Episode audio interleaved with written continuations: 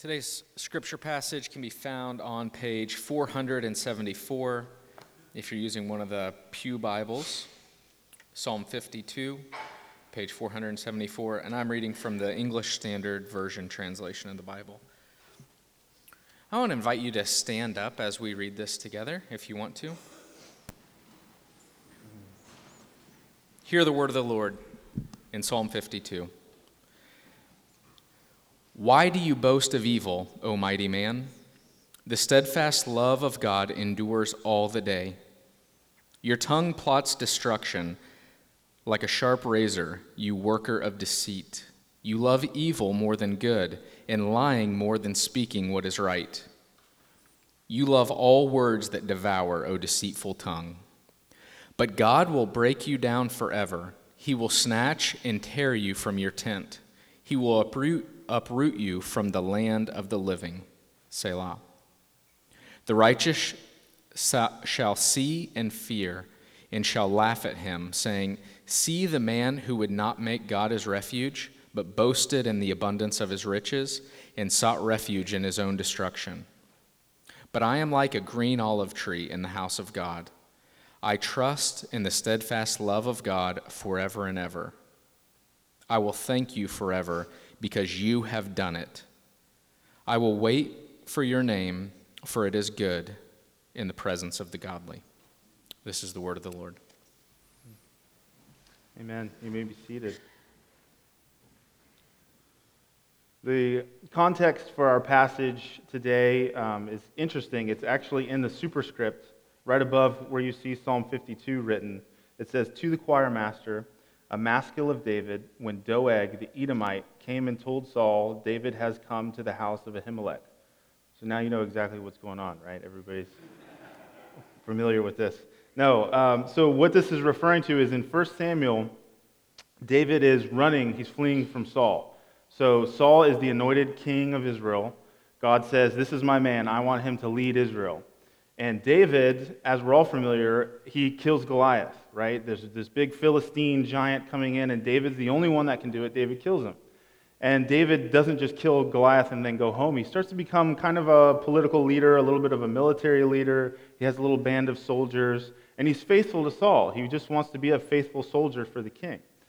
The problem is that the people of Israel start seeing the credibility that David's gaining, and they start to say, hey, this guy, David, I think he'd be a good king. They, they start elevating him, they start singing songs about him, they start praising him.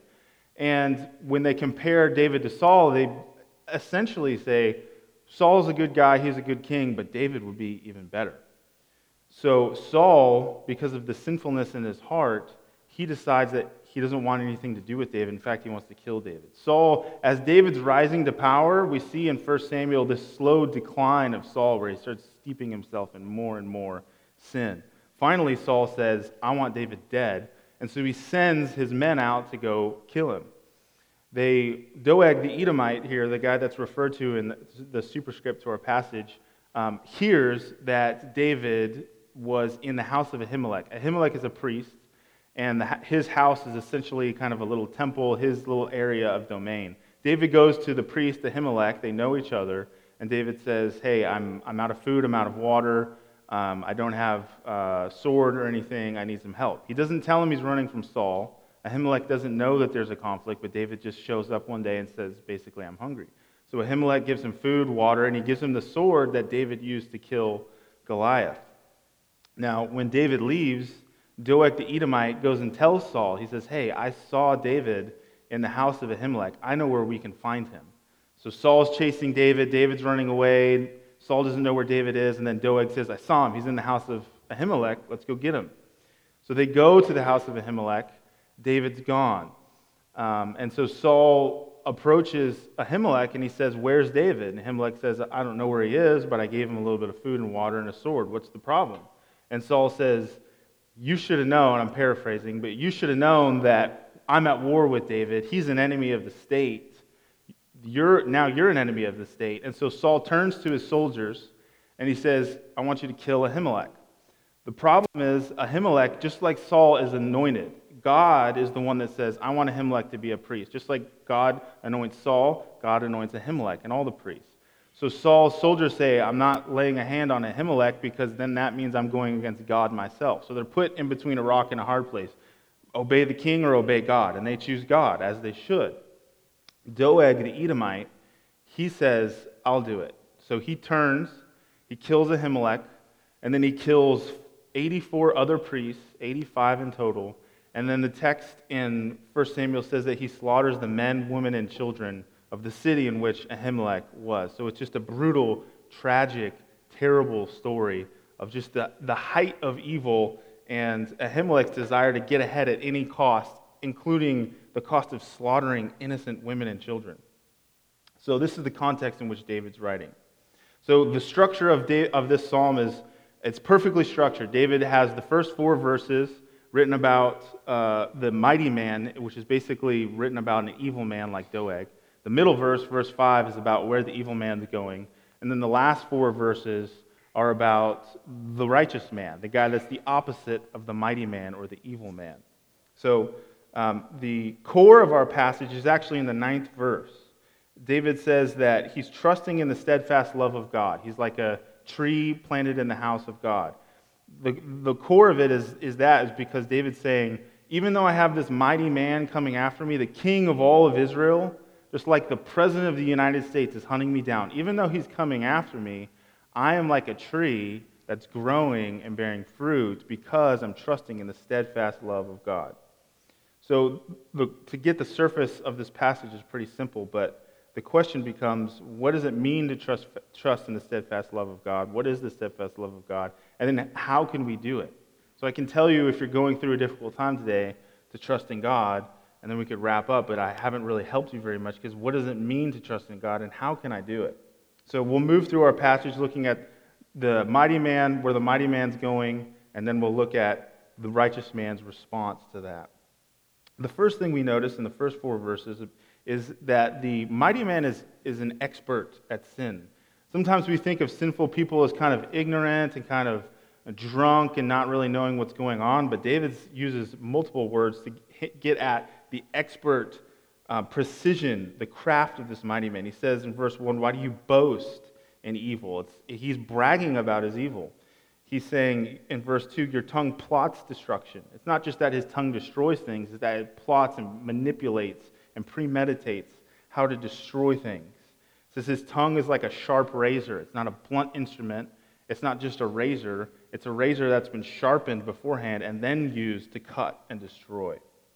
Verse 3 says he loves evil and lying. Verse 4 says you love all words that devour. So, what David's getting at is that this is a He's really good at evil. This guy is stronger than David, even. He's really good at what he does. We see this in our own society today. The LGBTQ community is a movement that has clothed something that God says is sin in robes of righteousness. The Bible says that homosexuality is a sin, but there's a movement in our society that says you're a sinner unless you promote this community, unless you promote the sin that we want to promote, you're actually a sinner. If you want to participate in social justice, then you need to be for the things that God hates. And then they say, in, essence, the thing that God is for are bad, and the things that we are for are good. This is done with expert craft and precision, and it, it's, to be honest, it's, um, it can be tempting to follow that line of logic. But I feel pulled in that direction. I, sometimes I think, wow, maybe there's something to this. Maybe I'm missing something here. And it's because it's expertly crafted. The sin in our hearts, it manifests sometimes in ways that's just done, done so that it makes it extremely difficult to resist. And that's what David's getting at. But this, this kind of expert, expertly crafted sin isn't just something that's out there in another community it happens in our own hearts, it happens in this own church. Sometimes we withhold our finances and we tell ourselves we're withholding from giving to God because we want to be financially secure. Jesus says in Luke 12:33, "Sell your possessions and give to the needy." But sometimes we think, well, I need a second car or a boat, and so I'm going to buy that and get into debt and not be able to give to the church, and I'm going to give once I pay off my boat. And what the Bible says is the exact opposite of that. You should be willing to sell what you already have in order to give to God, but we deceive ourselves and we think, well, I need to withhold so that I can become secure, which is the opposite of what the Bible says.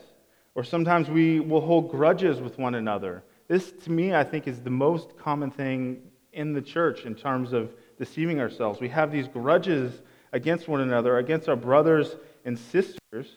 And Jesus says in Matthew 5:22, I say to you that everyone who's angry with his brother will be liable to judgment. Whoever insults his brother will be liable to the council, and whoever says, You fool, will be liable to the hell of fire. Yet we tell ourselves, It's okay for me to be angry with my brother because I'm right and my brother's wrong. So basically, we say, The reason I'm angry is because he's wrong about X. So as soon as pers- my brother changes his mind and understands that I'm right, then I'll stop being angry. That's, that's how we look to solve the problem when the Bible's saying you can't be angry no matter what, don't be angry with your brother. It's very serious, but we deceive ourselves, and it happens all the time. So the question becomes which one are we? Are we the mighty man? Are we working deceit? Or are we David? Are we the, the tree planted by the house of God? Which are we? Well, the key in determining which type we are. Are we the mighty man or are we a David? It's not whether we sin and deceive, because we're all lumped into that group. We all sinfully deceive ourselves. Our tongues are all like sharp razors at times. The key difference is that David recognizes and repents when he does the same things that the mighty man's doing. Psalm 51, one psalm to the left, David's repenting for adultery and homicide, for cheating, cheat, cheating on his wife, with another man's wife and for killing that man's wife. So he's repenting for that. One psalm to the left. So David is no stranger to the deceitfulness of sin, but the difference between David and the mighty man is that David says, I'm a sinner, I need to repent. And the mighty man, as we see in verse 3, loves his sin. He, he doesn't call it sin, he calls it goodness. He loves it, and he wants it to grow. That's how we can tell if we're the mighty man or if we're like David.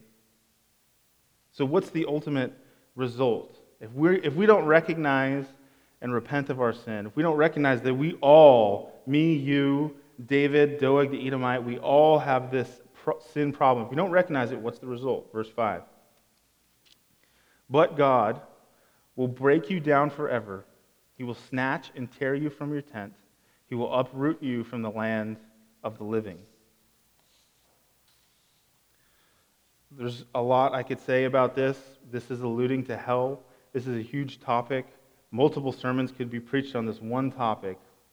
But suffice it to say, what David's, the core of what David's saying is God's going to take care of you. If you're not trusting in God and you're fighting against God and you're fighting against God's children, or it might not even just be a person, the mighty man might just be something like cancer and sickness and death. What David's saying is God's going to take care of you. You're this festering plant that's growing, that's poisonous, and it's got thorns. God's going to grab you. He's going to uproot you. He's going to take you away from where the children of God truly are.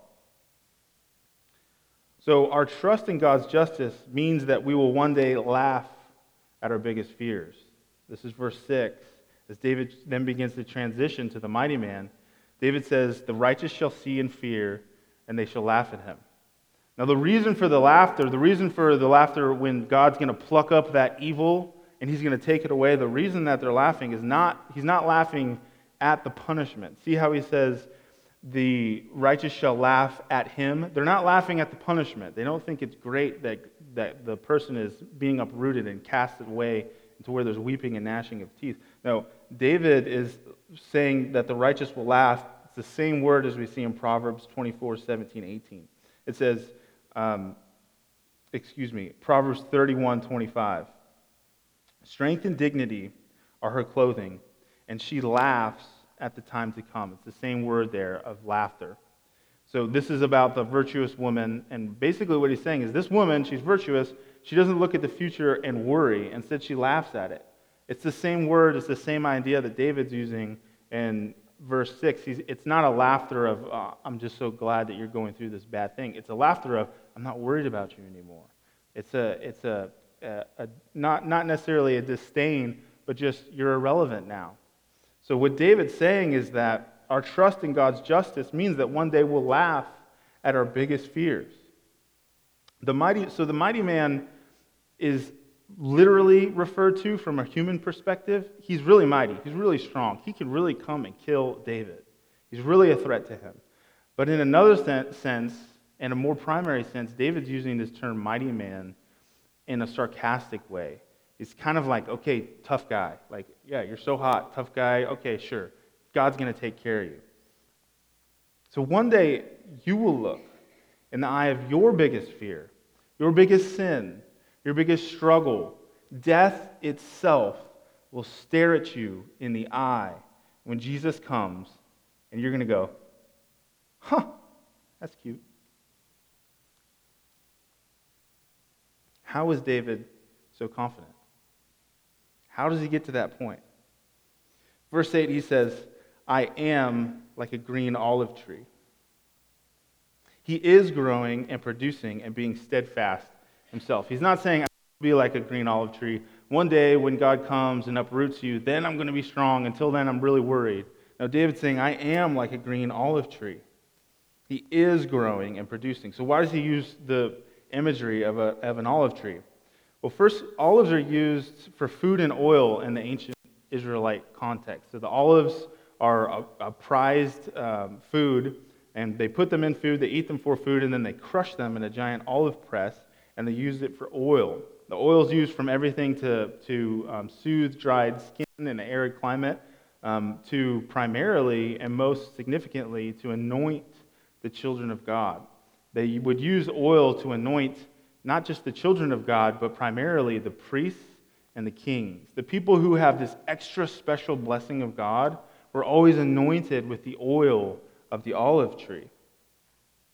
Olive trees are also some of the longest lasting. There's olive trees in Israel today that are thousands of years old. They're very hardy, long lasting trees. Part of the reason for that is that they're evergreen. When the winter comes and the rains dry up and the sun isn't out as long, they still have green leaves and even produce olives um, in the midst of an arid, dry, wintry climate when many of the other trees just look like big sticks sticking up in the air. And perhaps most interestingly, the way that olive trees are harvested is that they're beaten with big sticks. In order to get all the thousands of little olives off of the tree. They would take a big stick, sometimes get up in a ladder, sometimes from the ground, and they would hit the branches so that the olives would fall down to the ground. Seeing the light of Christ in the eyes of a person who's dying can give you strength to walk through miles and miles of suffering. Sometimes when we're going through difficult times, and we're being beaten by the enemy, what happens to the Christian is that blessing falls out of you so that your Christian brothers and sisters who are around you are actually anointed with the blessings of God. If you've ever met with someone who's dying and all they want to do is praise God, you can feel the Holy Spirit on you for weeks afterwards.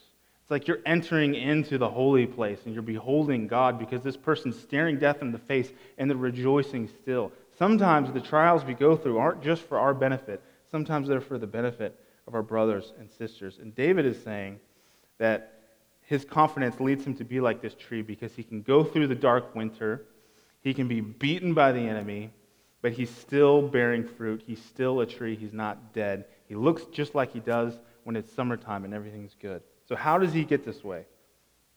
The rest of our time today we'll spend, I want to give you five ways that David becomes like this green olive tree. The big idea for today is that if God is our greatest love, we can always be joyful. This is the crux of all five of these things, is that basically what David's saying is since God's my greatest love and I hope in his love, no matter what happens to me, I'm still like a green olive tree. So let's look at the first of the five ways. The first way is that we recognize that God is for God. Verse 9, David says, Because you have done it He says, I'm going to give thanks to you because you have done it. What does it mean? What is this it that David's referring to? This uh, you have done it or he has done it is a common phrase used to um, allude to God's salvation. This is the way that the Old Testament, uh, dozens and dozens of times, refers to God's salvation. When someone in the Old Testament says God's done it, what they're referring to is salvation, either from their physical enemy or spiritual salvation, or both. So David's saying, You've done it. The question is, why is God doing it? Why is God saving David? Why is David David's confident that God's going to do it, but why is God doing it? To get the answer to that, we need to look at another psalm of David. Psalm 23 3, David says, He restores my soul, He leads me in paths of righteousness for His name's sake. This is David explaining salvation. We've, many of us have memorized this passage. He restores my soul, He leads me in paths of righteousness for His name's sake. David, that word for, it's, it's causal. It's saying the reason he does this is for this. Many of us think the reason we're led in of righteousness and God leads us behind by the still waters and into the green grass is because he wants me to be really happy. David's saying, well, that makes me really happy, but that's not why God's doing it. God does it for his name's sake. John Piper talks about this, and we'll read a quote where he talks about the fact that God does these things for us, not necessarily us being the end result. God's end result is always his own glory. For the Christian, that's great news because his glory is the thing that we want the most and it makes us joyful, but it's not the end result. We are not the end result, God is. Uh, John Piper says this God is the one being for whom self exaltation is the most loving act, because he is exalting for us what alone can satisfy us fully and forever. If we exalt ourselves, we're not loving because we distract people from the one person who can make them happy forever God. But if God exalts himself, he draws attention to the one person who can make us happy forever himself. He's not an egomaniac, he is infinitely glorious, all satisfying God, offering us everlasting and supreme joy in himself. See, the failure to recognize this truth that God is for God, that the reason he's working in our lives is actually for him, the failure to understand that always, it actually leads to a, a type of spiritual immaturity. Because failing to understand this always makes man the ultimate reason for God's work. The thought is this it's that if, if you're experiencing trials in your life, it's because God's preparing you for a bigger blessing, with the implication being that the blessing's always in this life. One in three Americans believe that God rewards good behavior with health and wealth. The problem with this, and it, the reason it removes our joy and it causes us anxiety, is that when we're going through dark times and the mighty man's coming at us, we always think that we're doing something wrong. If God rewards good behavior with health and wealth, if I'm sick and I'm poor, that means that I'm doing something wrong. This is not what the Bible says. The Bible says that He works in our lives for Him, not for us. So if something bad is happening in our lives, He's going to work it out for something good for Him. It's not up to us to pull the right God lever to get Him to turn the hard thing into a good thing. Recognizing this truth helps us grow in our relationship with God because we become more dependent on Him. When we think that God's going to bless us if we act right, what we're doing is we're really putting our blessing on ourselves. We say, if I want to get blessed, then I need to do X, Y, and Z. And you're really not depending on God at that point, you're just depending on ourselves. So this takes away our anxiety because we realize God's in control. It's not up to me. And it makes us dependent on Him because we recognize that God is going to do what He's going to do and He will be glorified. Accepting hardships for the sake of Christ makes us conquerors of the whole world because there's nothing that we fear. One of my favorite uh, movies is the Matrix trilogy, and one of my favorite characters, my favorite character, period, in the trilogy is Morpheus because in the midst of this encroaching army, there's like these really scary looking half human, half machine things always coming at him, and he's in this dinky little ship, and he has this little crew, and everyone in his crew is like, We need to get more guns and fight harder. What are you doing? And he just kind of stands there with his hands behind his back, and he's really serene and calm, and he always has a little smirk on the side of his mouth. The reason I like Morpheus so much is because he's confident in the midst of what's going on, and he's not running to the things that humans can grasp because he's looking forward to the one They literally call it the one in the Matrix. I think they're ripping it off from the Bible, but he's looking, he's looking for the one. You know, he's, his confidence is not in himself. And so it gives Morpheus this ability just to be confident no matter what's happening around him. So that's the first point is that if God is our biggest love, if Christ is our biggest joy, we can't be shaken because he is for his glory and he can't lose. So the person who you love the most is all about glorifying himself, and God can't be beat by anyone. So that means that your biggest joy is unshakable. You have a foundation of perfect joy no matter what happens to you in this life.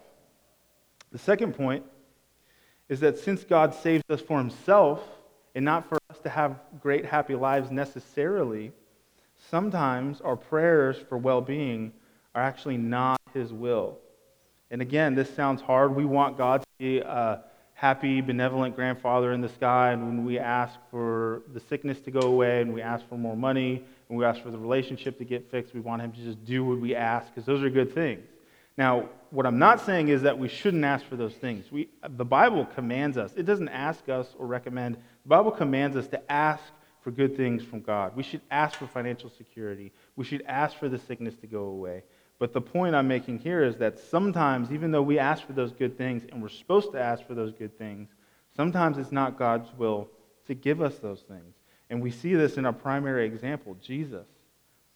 In the Garden of Gethsemane, in Matthew 26, it says this And going a little further, he, that's Jesus, fell on his face and prayed, saying, My Father, if it be possible, let this cup pass from me. Nevertheless, not as I will, but as you will. Jesus is giving us the example of what we're supposed to do in tough times. God, please let this tough time go away. Please get rid of this this evil man. Please let the cancer go away. Please let the financial burden go away. Please heal my marriage. Please save my child. Please, we're supposed to do those things. Jesus does that. But Jesus also says, nevertheless, not my will, but your will. Why does he do that? Because God is able to take the most atrocious evil that has ever occurred on the face of the earth, the worst thing that has ever happened and will ever happen, the crucifixion of God himself, the perfect God man, was crucified by evil hands that's the worst thing that could ever happen. God was able to take that and turn it into the best news that could ever be proclaimed to anyone, anywhere. That we, though we were the ones that nailed him to the cross, we get to be his children in heaven forever, enjoying his blessings by glorifying him. If God can do that through Jesus, he can do that in our lives. So the second point is that we need to recognize sometimes even though we're praying for the right things, it's not God's will, and that's okay because God will be glorified in it somehow. The third point is that sometimes these difficulties lead to a holy contempt for this life. Are we too comfortable here and now? Verse 9, David says, I will wait for your name. That the word wait there is a verb of action. We think of waiting as passive and not as an active thing. But the, the word is active. He's saying, I'm going to anticipate and wait for by doing things. It's like when you order something on the internet that you've really been wanting for a really, really long time, you've been saving up money for six months, and you finally buy that thing, and then they send you the little tracker, and you go online and Google the tracker, and you can see every step of the way. They print the label, they put the thing in the box, it goes to the carrier facility, it goes to their state, then your state, and it's, you're watching every step as it goes along that's what David's talking about. He says, I'm, I'm waiting, but it's not like I'm forgetting about what's going on. I'm waiting as I'm looking to you. I'm, I'm hastening the day. I want you to come. I'm waiting for you. It's a verb of action. And so sometimes these difficulties lead us to a holy contempt for life because we realize, I want God to be here so bad that this just isn't enough. David exemplifies this when he's fleeing from Saul. He was not overly comfortable with his life. In 1 Samuel 24, Saul is chasing David, and David hides in the rocks. And not just like in the face of the rocks, he goes deep into a cave to hide from Saul. Saul, as he's pursuing David, he finds the cave David's in, but he doesn't know David's in there. He uses the cave as a bathroom. So, David, so Saul's relieving himself in the cave. David knows that Saul's there. Saul doesn't know David's there. David comes up, crawls up behind Saul, and cuts a corner of his robe off, and then crawls back to the cave. And then later he comes up to Saul and says, Hey, look, the corner of your robe that's mysteriously missing, I'm holding it in my hand because your life was handed to me, and I chose not to kill you because you're God's anointed. So stop trying to kill me because I'm not your enemy. I'm actually one of your soldiers. That wasn't enough for Saul. He still pursues David. He still wants to kill David. David flees, Saul pursues. 1 Samuel 26, two chapters later, David comes upon Saul in his tent with one of David's soldiers. David and his soldier come up. They see Saul sleeping. David's soldier standing with a spear, ready to thrust it through Saul's heart. And he turns to David and he says, I know you don't want to kill God's anointed because you're a man of God and you want to follow God no matter what, but let me do it. Just give me the order and I'll do it. That way the sin's not on you. And David says, No, don't do it because even that would make me culpable of sinning against God. So they take the water jug next to Saul's head and show it to him and say, Hey, I could have killed you again. Stop pursuing me. It wasn't enough for Saul. Saul eventually dies in battle, not at the hands of David. God took care of it. But what David was doing was saying, I would rather let Saul kill me. I would rather let the bad guy who's Saul kill me than for me to sin against God by laying my hand on the one that God has anointed. This is something that the world would look at and say, David, you're being foolish. God's clearly given Saul into your hands. He's pursuing you, and now he's laying here, or he's, he's relieving himself. He doesn't even know you're there. You've got your sword, a flick of the wrist, take him down. That's what the world would say. You're being foolish. It's a tiny little corner to cut. Obviously, Saul's not on God's side, so you might as well just do God a favor and kill him. And David says, No, I'll trust in the steadfast love of God. Our fourth point is that we must hear these truths and we must hear these things from God in a relationship with Him. So it's one thing for me to stand up here, the seminary student, and tell you to trust in God, but that doesn't mean a whole lot coming from me. It means a whole lot coming from God's Word. So the point is that we need to get these things from a relationship with God. See, David in verse 8 says the reason he's strong is because he's in the house of God. He's in a relationship with God. He's near God, and God is protecting him. God is the one that's giving him that strength. The reason David uses the analogy, the, the image of a tree, is that the tree passively receives its sustenance. It gets its food, or whatever you call it, from the sun to the leaves. What is that? Photosynthesis? You know, it's passively receiving. The leaves aren't going up and harvesting the sun. The leaves are just there and they're, fe- and they're feeding from the sun. The roots go down in to the ground and they're just feeding on the water. He, I would have used, if I was writing this psalm, I'd say, I'm like a lion, you know, I'm really tough and I'm going to get the bad guy and I have big, long teeth and I can go kill a gazelle. But David say, no, like I don't, I don't go out and get food here and get food. I just sit there in the house of God and God feeds me and I'm really, really strong because of God. So we must hear these things in a relationship with God. If you had a coworker and he came up to you and said, I feel like you're maybe going to get a raise tomorrow, you probably wouldn't go home and, be, and, and make a financial decision based on it. You'd probably be like, I hope you're right, but you might not necessarily bank on it. But if your boss came to you and said, Hey, I've been seeing your work, I'm really proud of what you've been doing, you deserve more money, I'm going to give you X amount of dollars on this date, you'd go home and you'd say, That's going to happen. And the reason you'd have that confidence is because you're hearing it from the source. I don't need to tell you that I'm not the source. God is the source of these truths. And so we need to hear these things, we need to study these things, we need to read about these things in books, but we also need to pray and ask the Holy Spirit to apply these things to our lives. We need to ask Him, Lord, I'm struggling against the mighty man, and I want to trust in your steadfast love, and I know that you'll be glorified, and you're my greatest good. Help me. Help me to see you as my greatest good. Help me to love you above all things. This leads us to our fifth point is that Christian growth requires IV drips and not shots. What I mean by that is that just like the tree that's constantly receiving this food, we need to be constantly feeding on the Word of God. We need to be constantly in a relationship with God. What, what do I mean by being constantly in a relationship? Just, essentially, I just mean praying all the time. We need to be constantly praying. The first thing I do every single morning when I wake up is I, put, I pray, God help me. It's that simple. And maybe it should be more reverent or holy, but that's just all I have most mornings because I'm so tired. And then I put my feet on the floor and I say, God help me. And then I stand up and I say, God help me. And then I somehow make it to the bathroom and I say, God help me. Just all the time, I'm realizing as more time goes by, I just need God so much. I can't even put my pants on without Him. Maybe not literally, I don't know. we, we need these things like an IV drip. Sometimes we t- tend to think of the Christian walk as like you're going into the doctor and you get a shot, you know, like we come to church on Sunday, we get that real shot in the arm and get some praise time in, and we're good for seven days, and then we come back.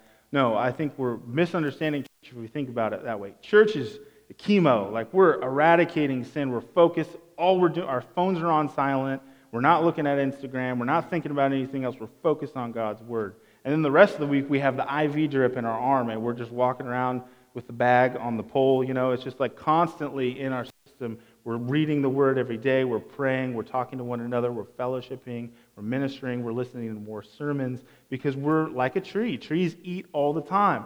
If it was a lion imagery, I wouldn't be saying this because the lion goes out, kills something, he eats it, and then he's good for like a long time, apparently. But the tree is constantly feeding. If we want to be the tree, if we want to be like David, if we want to stare down the trials in this life, we need to constantly be in a relationship with God by participating in what we call the common means of grace reading the Bible, taking communion, singing songs to Him, listening to sermons. That's how we grow as Christians. So, generally, basically, what I'm saying is God needs to be our greatest love in order to be like the tree. We need to love God so much that we're willing to let the mighty man take us down as long as it glorifies God.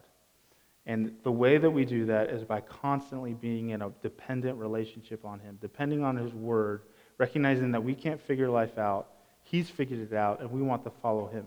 If we can do that, then we can face down the trials and adversities of life like Morpheus with a little smirk on our face.